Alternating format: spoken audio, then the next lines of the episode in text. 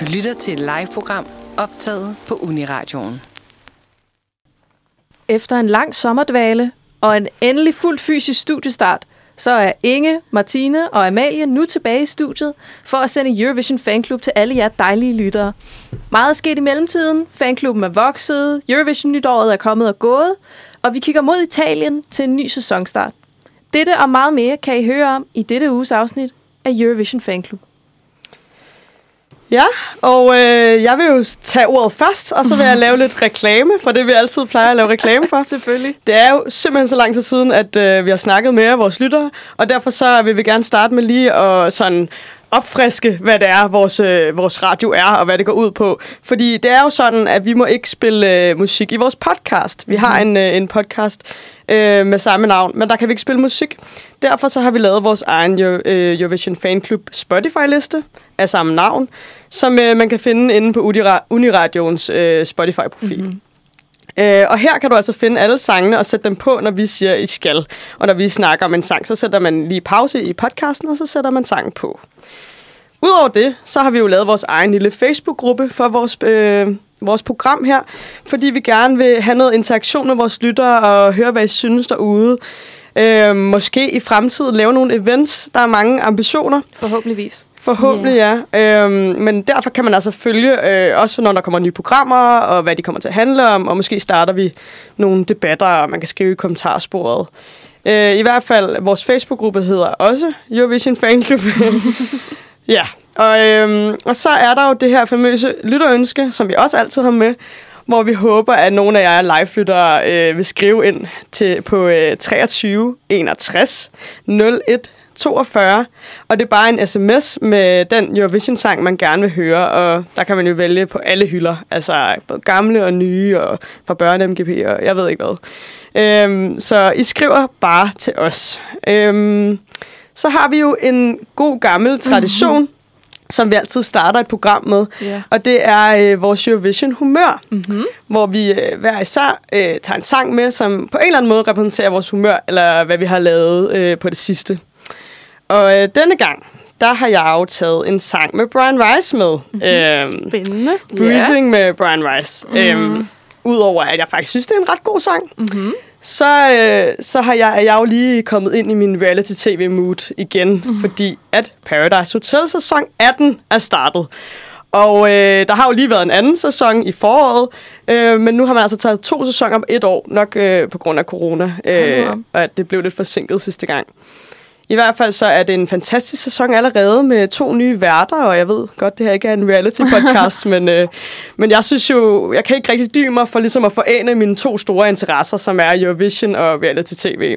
Så jeg tænkte, hvordan forener jeg de to ting? Det gør jeg da selvfølgelig med at finde en, der har sunget titelsangen til Paradise, som også har været med i Eurovision, og det er jo Brian Rice. Ej, det, mm-hmm. det er rigtig sjovt, at de to verdener sådan lige kan mødes. Ja. At der faktisk er et overlap der.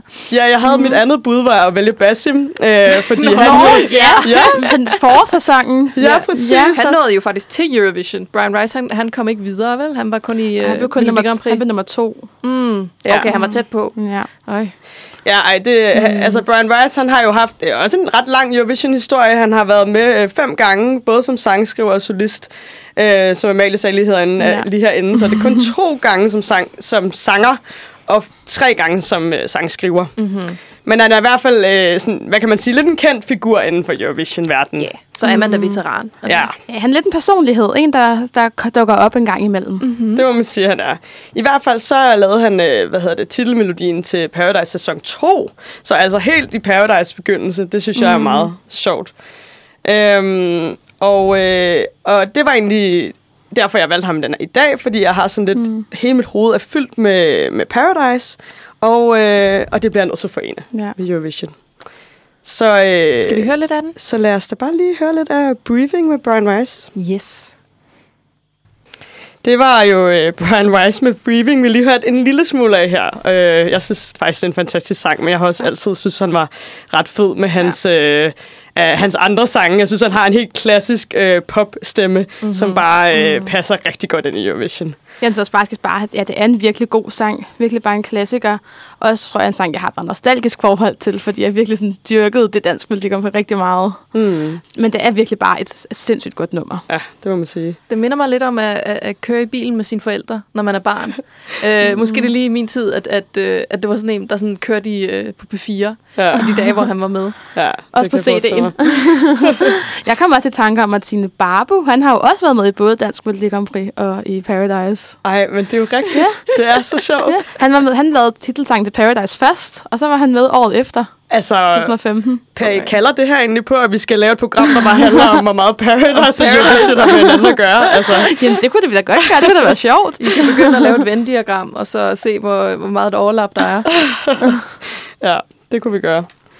Nå, øhm, så er det Ingles tur til at komme med sit humør. Mit Eurovision-humør. Um, jeg, har, jeg er lidt tættere på nutiden. Jeg har valgt øh, Litauens sang fra 2020 var det så. Uh, The Roop med On Fire, som man sikkert kan huske, de, de blev meget øh, populære meget hurtigt på grund af mm. de der dansemoves, de havde, som var lidt skøre. Det blev sådan lidt øh, TikTok-fat øh, mm. på det tidspunkt. Men jeg har simpelthen valgt dem, fordi at øh, vi, september er lige kommet og gået, og det var en øh, september, hvor der skulle ske meget i forhold til, jeg starter på tilvalg, og jeg skal skrive bachelor, og uh, tilbage på uni og alt det der. Men jeg føler mig sådan godt i gang, jeg føler mig glad, og så jeg er on fire, ikke? Altså, det er ligesom, når man er på dansegulv, og man får den helt rigtige sang på. Man, øh, man sveder, og det er hårdt, men man har det også rigtig fedt. Nice. Men øh, skal vi høre den? Ja. Perfekt. Yes, det var The Roop med On Fire, Litauen fra 2020. Hvad, jeg var rigtig glad for, for den her sang, Pia. Jeg var også rigtig glad for, da de vendte tilbage i 2021 med diskotek. Øh, er der en af dem, I foretrækker, eller er det bare slet ikke for jer? Altså, jeg synes klart, at On Fire er et bedre nummer end diskotek. Jeg er altid blevet sådan lidt undervældet af diskotek. Jeg synes, den her er lidt mere sådan unik og sådan lidt mere stemningsfuld. Og jeg synes, diskotek er lidt, for, lidt mere monoton, så jeg foretrækker klart den her. Jeg tror også, den var kommet længere. Jeg tror, den var kommet i top 5, eller måske i top 3, hvis der havde været afholdt Eurovision i 2020. Jeg synes klart, at diskotek var bedre. Men øh, jeg tror, jeg blev overvældet af, hvor nice hele sceneshowet var. Og, altså, den bedste koreografi- synes jeg, i hele 2021's øh, show. Mm. Øhm, så jeg er så meget på diskotek, og en, jeg tit sætter på, vil jeg sige, til fester. Ja, ej, fedt. Det har jeg faktisk ikke prøvet endnu, men det kan da være, at det er noget, jeg skal ud og eksperimentere med. Så kan det være, at du endda kan lide den bedre end On Fire, når du så ser den på et dansegulv. Det tror jeg ikke. Der tror jeg, jeg har lidt for sådan fasttømrede meninger. Hvad har du, øh, hvad har du valgt til dit Eurovision-humør, Amalie? Jamen, jeg er også lidt et øh, nostalgiske hjørne. Øhm, men, har, men, men nostalgi i nutiden. Mm-hmm. Fordi jeg har valgt øh, en sang, som vi hørte på vores stamsted. Øh, jeg var sammen med tutorgruppen på dansk, hvor jeg studerer. Øh, ude at drikke nogle øl efter et tutormøde nede, nede på ja, vores stamsted og Talavik-caféen. Og så pludselig, så kommer øh, den her sang, sådan en, et blast from the past på Two Are Stronger Than One med Me and My, som en altså var min ultimative favorit i 2007. Jeg var meget ærgerlig over, at det ikke var den, der vandt Dansk Melodi Grand Prix, hvor den var med. Og det, der var så sjovt, det var, at der var overraskende mange, der godt kunne huske den. Mm-hmm. Da den var på, det var sådan, folk sang med, og det var mega hyggeligt. Og det var bare, det var sjovt, det der, man støder på nogle Eurovision-sange, steder, hvor man slet ikke regner med det. Og så også nogle, der er sådan lidt gamle, og sådan ikke har vundet. Så det er mit humør. Ja. Lad os lige høre lidt af den. Og det var Two Are Stronger Than One med Me and My. En sand klassiker. Ja, jeg kan ikke rigtig huske den her præcis fra 2007. Jeg så ikke øh, Dansk Melodi Grand Prix dengang. Jeg er desværre lidt for ung. Øhm, men jeg synes, den lyder utrolig nulagtig. Og så synes jeg faktisk også, at den minder mig lidt om øhm, vores 2011-bidrag. Come on boys, come on girls. Ja, In this crazy, ikke- crazy det har jeg world. ikke tænkt over før, men det er jo en meget, meget klassisk sang, og en meget sådan klassisk opbygning. Hmm. Meget sådan, øh, jeg, jeg fornemmer noget lallegladhed, altså på en Ja. eller anden måde. Sådan et stemning. klart. den er jo i hvert fald skrevet meget efter den her Eurovision-opskrift. Ja, Det er, det er samme rim, Mhm. men brugt meget forskelligt. mm, det må man sige. Ja, men øhm, Vores andet faste indslag, Ja. det er jo øh, nyhederne. Og man skulle tro, der var rigtig, rigtig mange nyheder, fordi vi jo ikke har sendt i to måneder er det vel, den pause, vi lige har haft her med sommerferien. Men der, er faktisk, der sker ikke det store på den her tid af året, øh, efter at Eurovision er lukket og slukket. Øh, men øh, jeg har alligevel et par historier til jer, Pia, øh, som jeg glæder mig til at øh, høre jeres reaktion på. Det helt store, der sker her i, øh, i efteråret, det er, at vi skal have valgt en værtsby. Et sted, hvor Eurovision bliver holdt næste år. Og det er jo ikke nogen hemmelighed af Italien vandt i 2021, så vi skal til Italien. Men øh, hvor i Italien, det ved vi ikke helt, fordi 17 byer 17 byer har sendt et bud ind om at øh, få lov at holde Eurovision. Det synes jeg er helt vildt mange, men det er jo også et stort land øh, med mange byer. Øh, og hvis man undrer sig lidt over, hvad er det, der, der går ind i det her med, øh, hvad der skal ske, hvordan vælger man de her en ud af de her 17 byer? Hvordan kan det være, at der er så mange, der øh, tager ind, at vælger de ikke bare en? Det er faktisk, at øh, der er en masse logistiske øh, kriterier. Er der nok hoteller? Har de plads til, at der kommer så mange mennesker? Er, har de en arena, vi kan holde det i? Er der en lufthavn i nærheden? Det er mest, altså, øh, kan, giver det mening at holde det her? Og så ud over det, så, øh, så ser de også på, har byen et, et, sært, et, et særligt kulturelt præg, som er en god ramme for øh, konkurrencen. Jeg ved, Venedig og Firenze, det er jo to store kulturbyer, de har begge to sat lod ind. Så det kunne være sådan noget som det, og så sætter man et fokus på kulturen i byen under øh, Eurovision-showet. Øh, men hvad synes I om øh, værtsbys øh, udvælgelsen, og er der, er der en by, I helst vil have, det går til?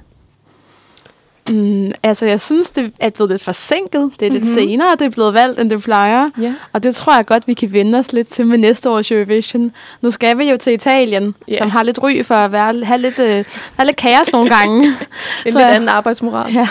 Jeg tror godt, vi kan forberede os på, at det bliver lidt mere løst, end Ja. det måske har været nogle af de andre år med planlægningen og nogle tidsfrister, der måske bliver overskrevet. Og, jeg tror i hvert fald, at jeg tænker, at øh, det du siger med, at der er 17 bidrag, eller hvad hedder det, forslag, jeg tænker bare, at, øh, at det er nogle byer, altså Italiens byer, øh, har ekstremt meget sådan, hvad hedder sådan noget, øh, øh, ikke arrogance, jeg tror bare, at der er mange byer, som synes, de selv er rigtig fede i Ja, der er Italien. meget stolthed. Stolthed, det var Ja, ja, det, jeg ja, ja. efter. Ordet, altså, jeg tror, de er ekstremt stolte, som man jo også har set i den italienske fodboldtradition, at der har været den der øh, ophævelse af den der stærke kultur, og den der, det der, altså, jeg, jeg tror, det er nogle stolte byer, og jeg tror, at de kommer til at, at, at være uenige om, hvem der skal have lov til at vise det her.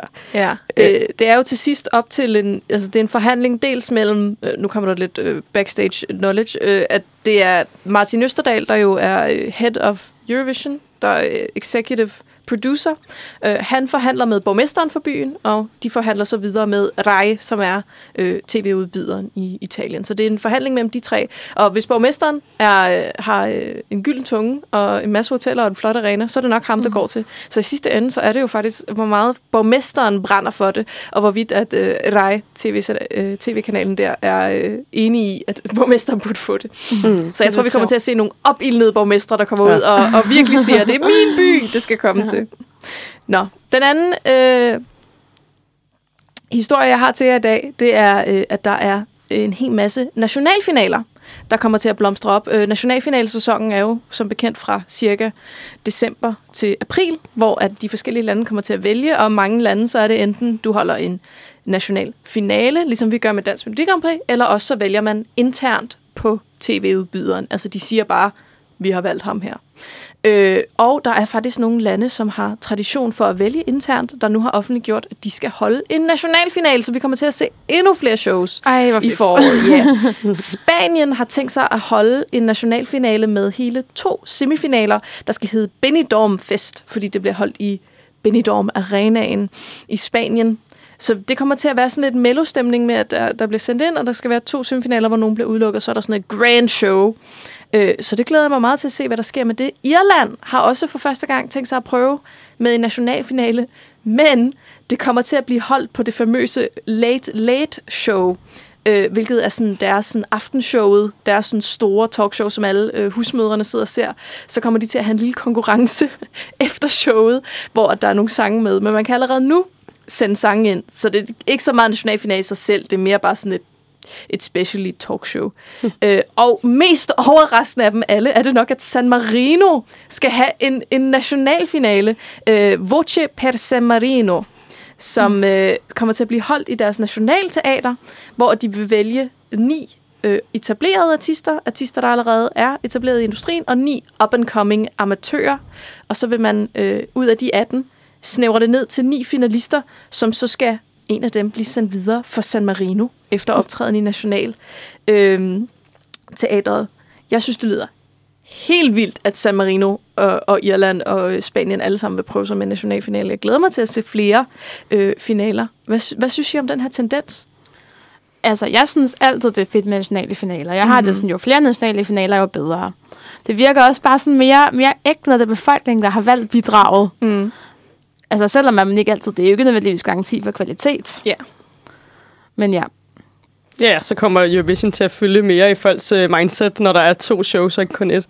Det skaber Altså. også lidt mere hype, føler jeg, mm. Mm. at når, det, når de kommer fra en nationalfinal, frem for hvis de bare er blevet valgt, så at sige, Mm. internt. Og jeg tror også, at især Irland, de har lige i nummeren, at, at de har lige fået 0 point. Det har Spanien også, ikke? Altså, de var med i den der øh, øh, sidste pladsblok. Så jeg tror, de tænker, hvis vi holder et, et større show, og vi skaber noget mere hype, og, og vi inddrager befolkningen lidt mere, så får vi måske et, et bedre resultat til Eurovision. De har jo begge to fået ja. vælgersmæk. Jeg vil ikke ja. Sige, at San Marino fik vælgersmæk Ja. sidste, øh, sidste gang, men jeg synes, Ej, det er jo, det spændende. gjorde de da lidt, gjorde de ikke? Jo, men altså for San Marino bare at komme i Ja, finalen, det ja, er det, er jo, det er jo en kæmpe sejr i sig selv. Ja. Øh, men jeg er spændt på at se, hvad San Marino kan få ud af deres øh, budget.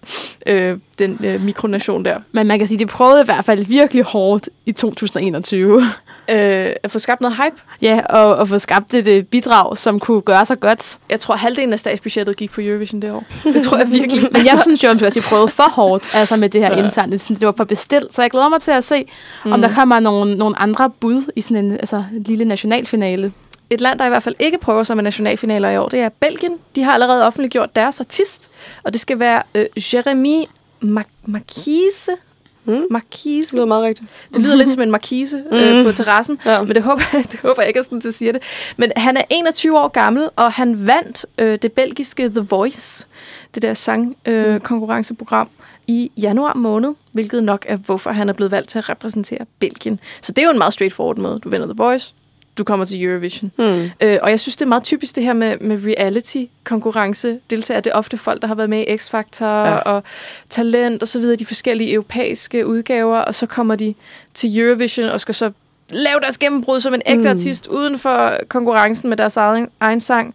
Øh, eller også så er du en artist, der er fra Eurovision, og så skal være dommer på en af de her mm. Mm. programmer. Det er sådan lidt et feedback Ja. loop, at de, Mm. de har sådan en ting med hinanden.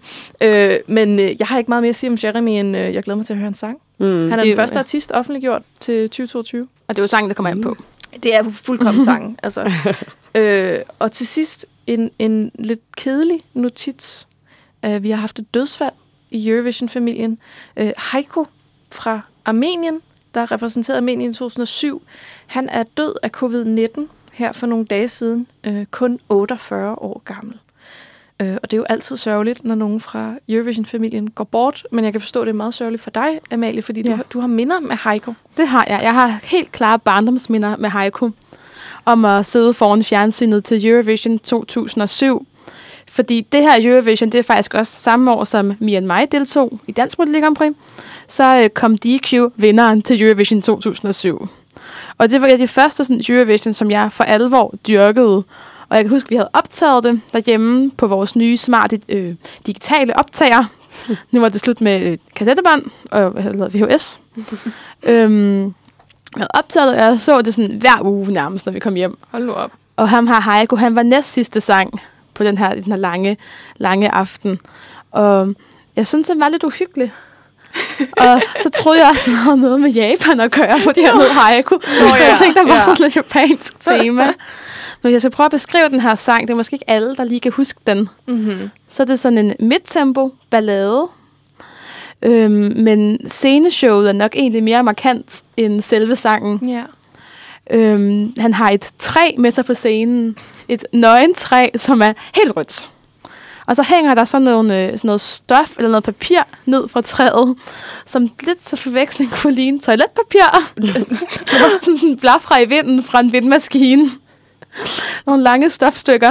Og, Og så har de også nogle meget outfits på, korsangerne. Han, han, han har øhm, en fire korsangere med på, på scenen. De er alle sammen helt i rødt, mm. med røde fjer og rød ansigtsmaling. Og en af de her korsangere spiller så på bongotrumme.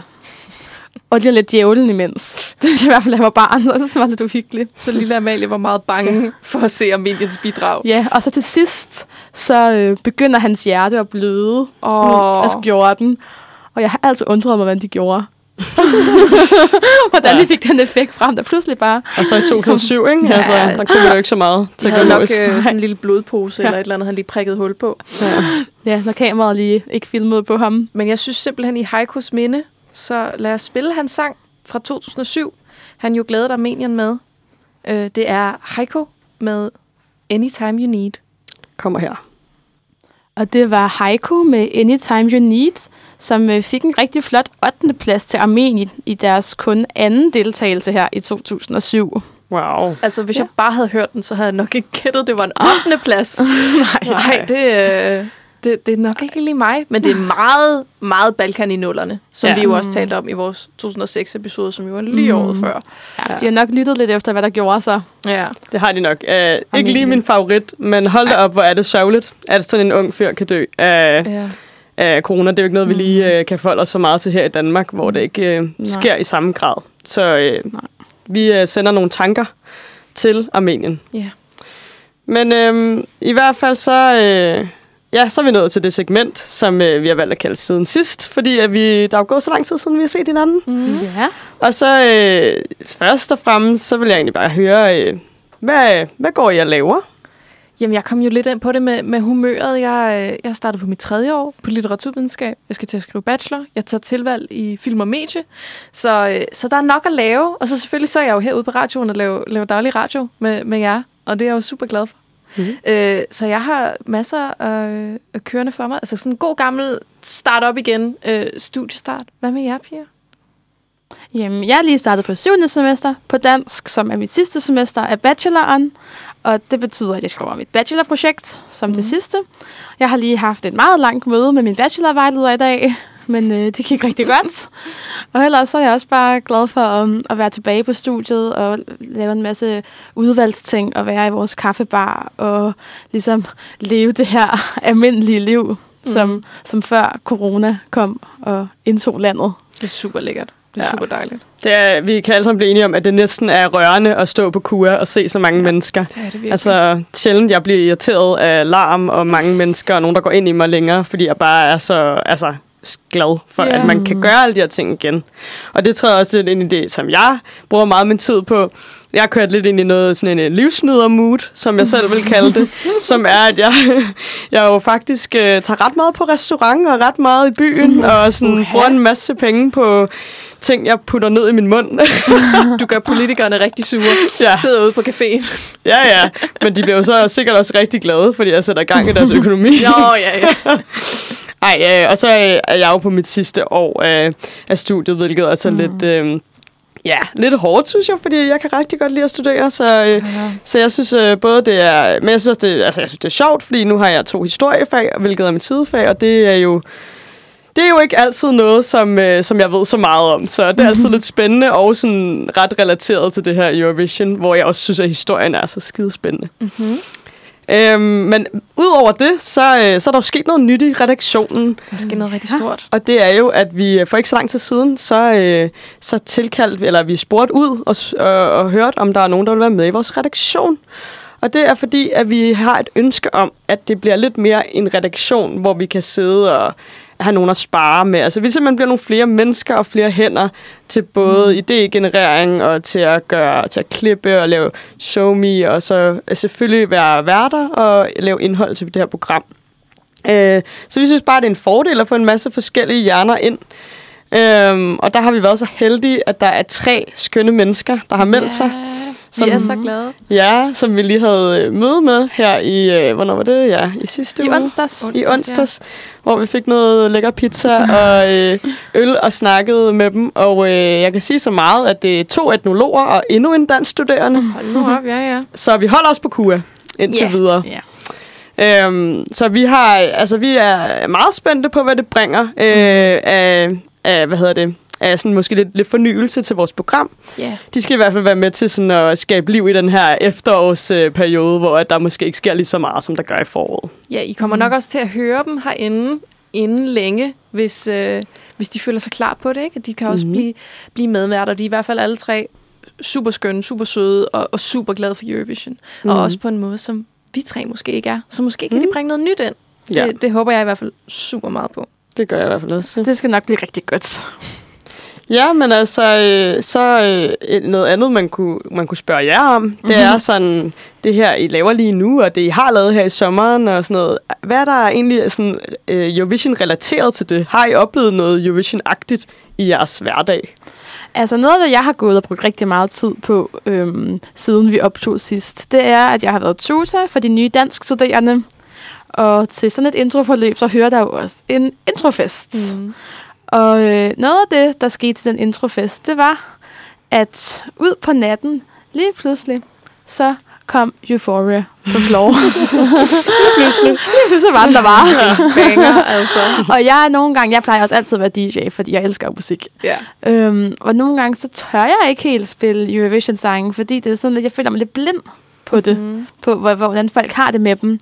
Ja. Men Euphoria var der, og alle var på. Og siden da har jeg selv spillet Euphoria flere gange som DJ, fordi at det, det var så fedt. Ja. Og det sjove var så, at lige efter Euphoria, der kom Shum fra Ukraine, Mm. Ja. som en af de andre tutorer valgte at sætte på, og det var også så fedt. Ja. Jeg var en af dem, der kendte den. Der var også mange, der ikke kendte den. Men det var også virkelig sjovt, og den var virkelig god på floor. Folk synes jo altid, det er ret grineren med Shum, fordi den ja. skiller sig så meget ud. Ja. Altså sådan, jeg har også sat den på til mange fester, blandt andet til min søsters housewarming her i lørdags. Der satte jeg både Ej, Euphoria, Shum og Fuego på. Mm. Øh, og det gav altså, det gav Ja. liv i dansegulvet, ja. vil jeg sige. Der er også altid nogen, der rynker lidt på næsen, men øh, Ja. Men det, altså, Eurovision har så mange floorbangers, ja, og jeg synes Det virkelig er også, det. at Schum er en af dem. Nu hvor jeg også siger det, så har jeg faktisk også hørt øh, Schum til en introfest, øh, Nå, hvor at jeg det var, rigtigt? det var mig og måske fem andre, der, øh, der Ja. virkelig tog til den. Jeg kunne teksten og alt muligt. Det, Ja. var, det er jo helt ude i hampen for mig. ja. Ja. Øhm, Jeg synger også med på sådan noget vrøvle ukrainsk. ja, det gør jeg også. Bare en masse lyde. ja, det lyder sikkert dumt, men det føles rigtig fedt. det føles så godt, når man kan det der. og Så tror man rigtig synger ukrainsk. øh, jeg har faktisk... øh, Jeg har ikke haft så meget Eurovision-relateret i, i, i min tid, men der skete én ting for mig, som jeg synes var super fedt. Jeg var til forskningssamtale på mit institut, hvor der var tre altså genuine forskere fra mit institut nede, og så talte de om forholdet mellem politik og æstetik. Hvor meget skal vi læse politik ind i, mm. i øh, kunst, og øh, hvordan har vi det med os, når vi forsker osv. Jeg er på Institut for Kunst og Kulturvidenskab, så de forsker i kunst. Øhm, og så øh, var der spørgerunde, og så spurgte jeg, at jeg jo selvfølgelig laver radio, og vi er meget splittet her på redaktionen, om hvorvidt, at man kan tage en Eurovision-sang bare for sangen, eller om man også altid skal have den politiske kontekst med. Fordi at der er nogle af os, der mener, at øh, Eurovision er sådan et helligt sted uden politik, hvor vi helst skal holde det væk, og så er der nogen, der mener, at det er umuligt at have en Eurovision-sang uden politik. Øh, så jeg spurgte øh, forskerne, hvad de synes om det, og, og kan man lave en objektiv analyse, og så startede der en, en diskussion af en anden verden, og de talte så meget om Eurovision, og var sådan, det er et perfekt eksempel, og jeg sad bare, åh, jeg har lige fået de her tre øh, bundseriøse forskere inden for kunst til at tale om Melodi Grand Prix. Det var, det var meget tilfredsstillende, at jeg kunne få det sporet sådan hen. Hvad kom de så frem til?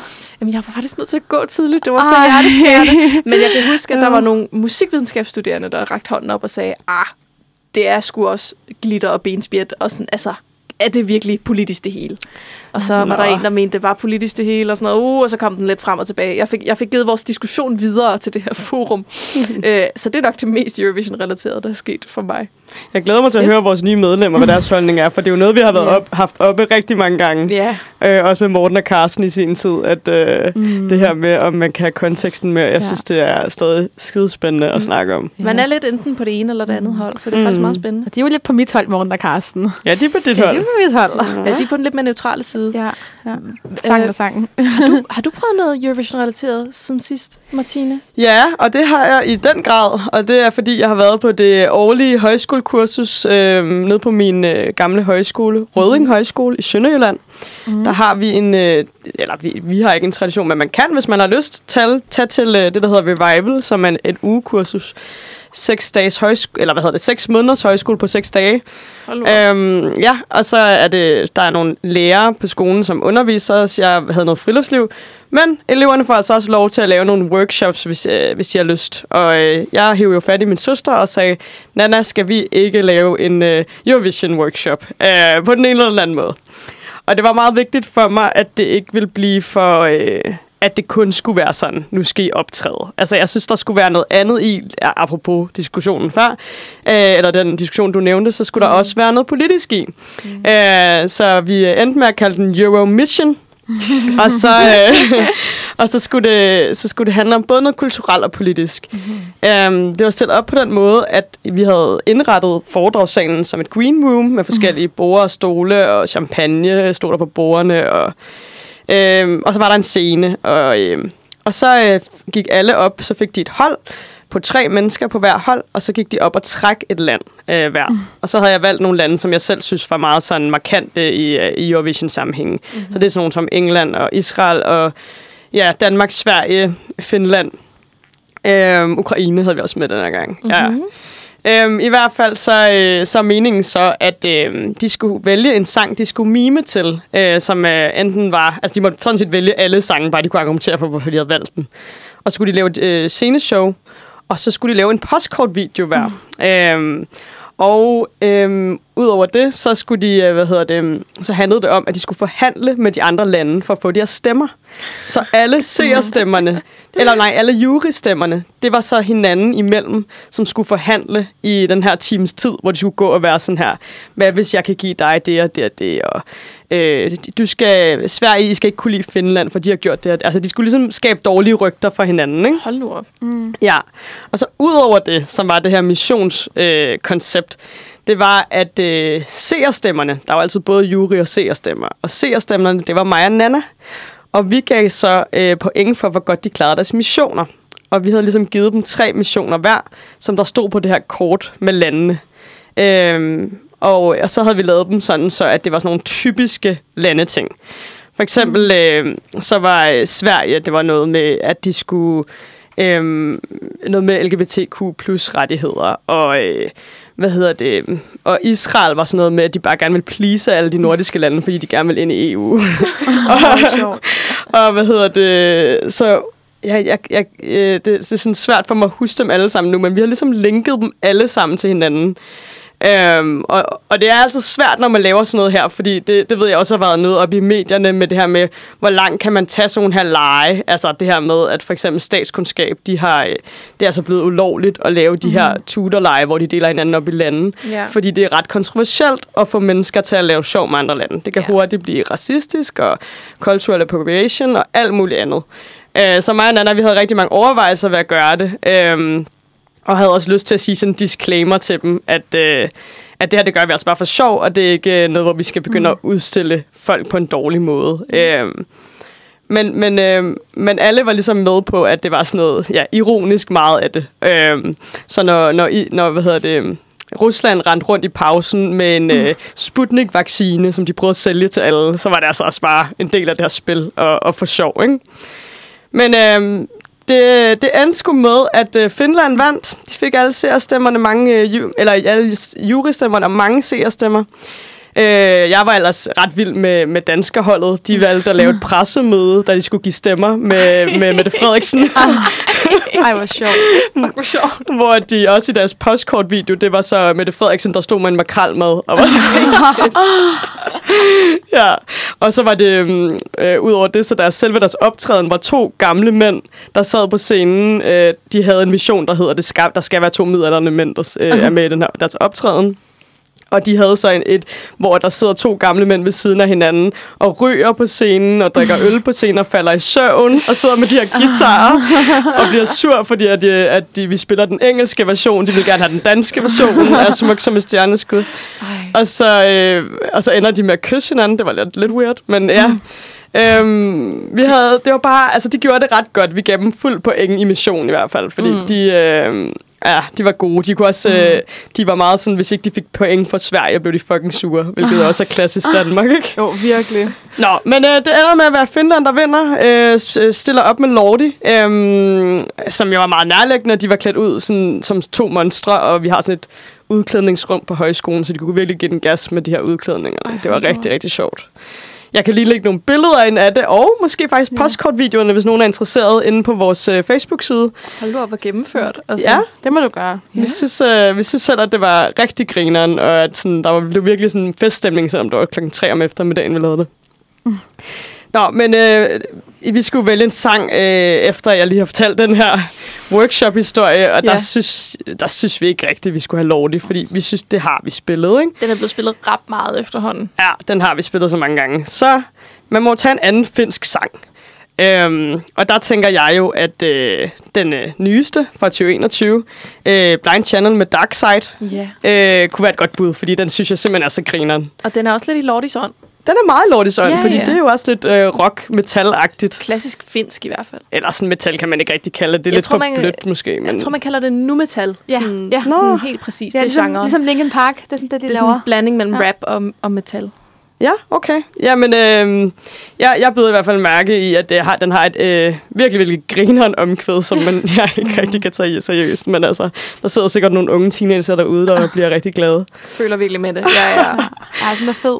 Nå, Skal vi ikke høre den? lad os høre den. Yes. Og det var Blind Channel med Dark Side, Finlands 2021 bidrag, som klarede det virkelig, virkelig godt. Overraskende godt, synes jeg. Men altså, Ja. virkelig. Bedre, end man havde regnet med.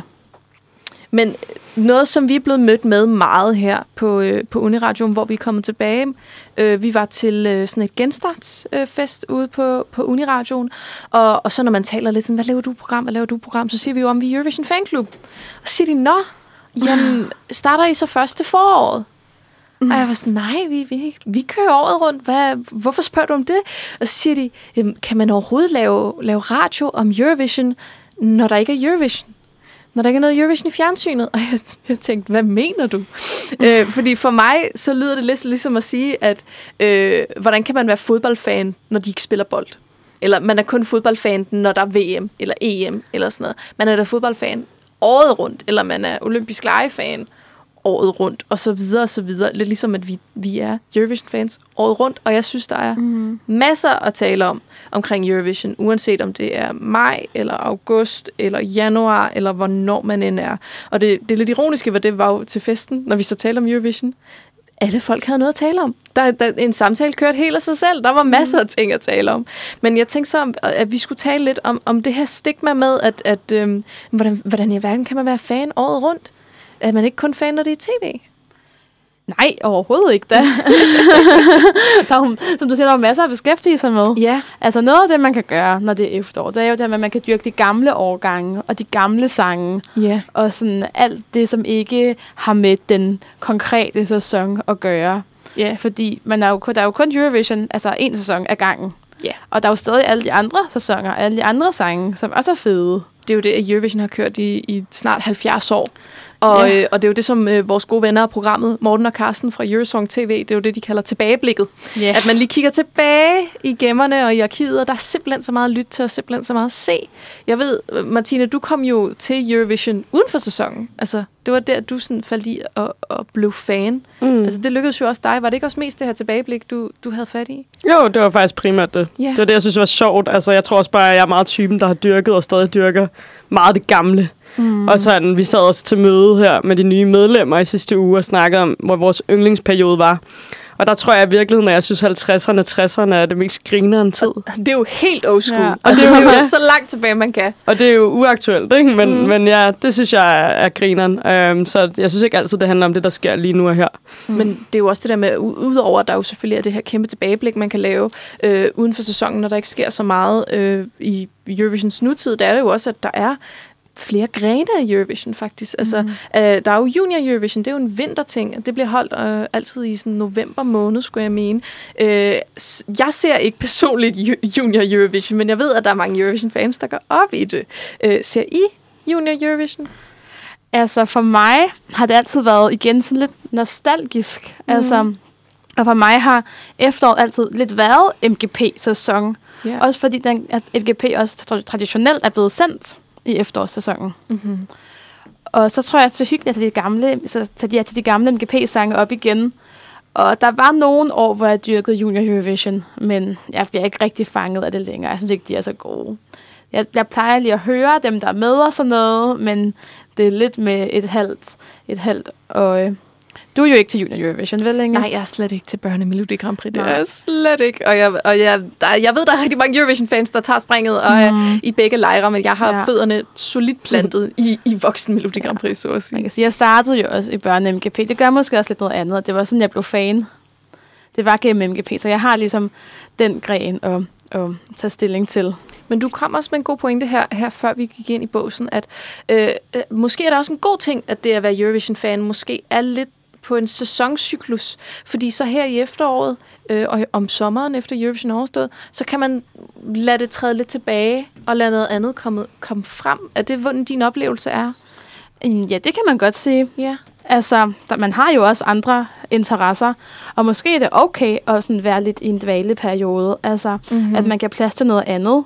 Såsom eksamener? Eller Ja, eller bare ens andre interesser. Jeg har i hvert fald også masser af andre interesser. Nu så jeg faktisk Harry Potter her i går. Ja. Altså, og la, altså, fordi jeg ved, at jeg har Euro- Eurovision som stor interesse, men jeg har også andre ting, Ja. der er store interesser. Litteratur og tv, og altså, hvad det ellers kan være. Det synes jeg nemlig også, du har ret i, at, at Eurovision fylder så meget for, for sådan nogen som os lige der i maj måned, at det, det kører jo nærmest i døgndrift. Jeg sidder hele tiden og refresher øh, deres social media og alt det der, jeg skal se alle interviewsene. Og så lige pludselig så er det bare sådan, uh, så er det bare Mm. overstået. Ja. Øh, og, så, og så sidder man der sådan lidt, "Nå, hvad, hvad, hvad skal jeg lave nu? Mm. Og så kan man jo få plads til alt det andet, man ikke lige havde plads til i øh, den store Eurovision-sæson. Ja. Jeg er jo også meget typen, som der øh, er rigtig dårlig til musik generelt. Det har vi også snakket om før. Jeg ved, jeg, jeg følger aldrig med i hvad fanden der kommer og sådan Ja. noget. Men, øh, men jeg har to musikgenre, og det er Eurovision og dansk rap. Og jeg har det sådan, at, øh, at når jeg dyrker Eurovision for meget, så glemmer jeg simpelthen at høre så meget det andet. Og øh, Mm. derfor så er jeg også øh, her, når jeg skal holde fødselsdag i november, så har jeg tænkt mig, at vi kun skal høre dansk rap og Eurovision. Mm. Og så sådan Ej, lige, sp- sådan lige Det skifte mellem de fest. to ting. Ja, ja, ja, ja. Er det grineren? Men, men det er sjovt, du siger, at jeg har også lidt sådan en musikcyklus, som Ja. jeg kører. Og så er der også Eurovision rigtig meget i foråret, meget Melodifestivalen om vinteren. Og mm. så er Mm. det alt det andet. Jeg er også meget, meget stor Taylor Swift-fan, for eksempel. Så jeg Mm. hører Ja. rigtig meget Taylor Swift i efteråret, især i september og oktober. Og i november selvfølgelig også. Men altså sådan, så på den måde er det okay, der er lidt en cyklus i ens år. Hvor man ligesom, man kan jo heller ikke sådan være intens fan hele tiden. Man har jo også nogle gange brug for lige at komme lidt ned i dvale, for at man så bliver excited igen. Noget, jeg føler knytter sig til det her emne, og som man også ofte får fra, fra så at sige ikke-Eurofans, det er det der med, at øh, altså den der myte om, at de Eurovision-artister, der er med, de er bare Eurovision-artister. Øh, det, der sker uden for sæsonen, er jo, at dem, der var med i Eurovision, udgiver ny musik. Det kan man jo også tage sig til efter konkurrencen. Der er endda det her motto inden for, for Eurovision-fandommen, der er, hvis din yndlings ikke fik særlig mange point, så skynd dig ind på Spotify og lyt mm. til deres andet musik. Støt dem. Tag til deres koncerter. Skriv en sød kommentar på deres Instagram-opslag, så videre, så videre. Støt dem som artist frem for som, som et Eurovision-bidrag. Og øh, det er jo faktisk noget, vi ser, øh, at ofte efter man har klaret sig godt til Eurovision, eller bare generelt været med i Eurovision, så skal man have en masse gode sange ud bagefter, sådan så man kan ride den der bølge af popularitet, og ligesom mm. blive mere end bare en Eurovision-artist. Også få noget musik ud, som folk hører ved siden af. I hvert fald, hvis man bruger sådan Eurovision som sådan øh, springbræt for en yeah. musikalsk karriere. det er klart en, en kæmpe mulighed, man får. Det er jo et kæmpe publikum, man lige pludselig får, får givet i hænderne. Og, og især for vinderne, så er det jo meget øh, for dem, at de skal ligesom få det meste ud af deres sejr, og ikke bare blive ham der, der vandt Eurovision.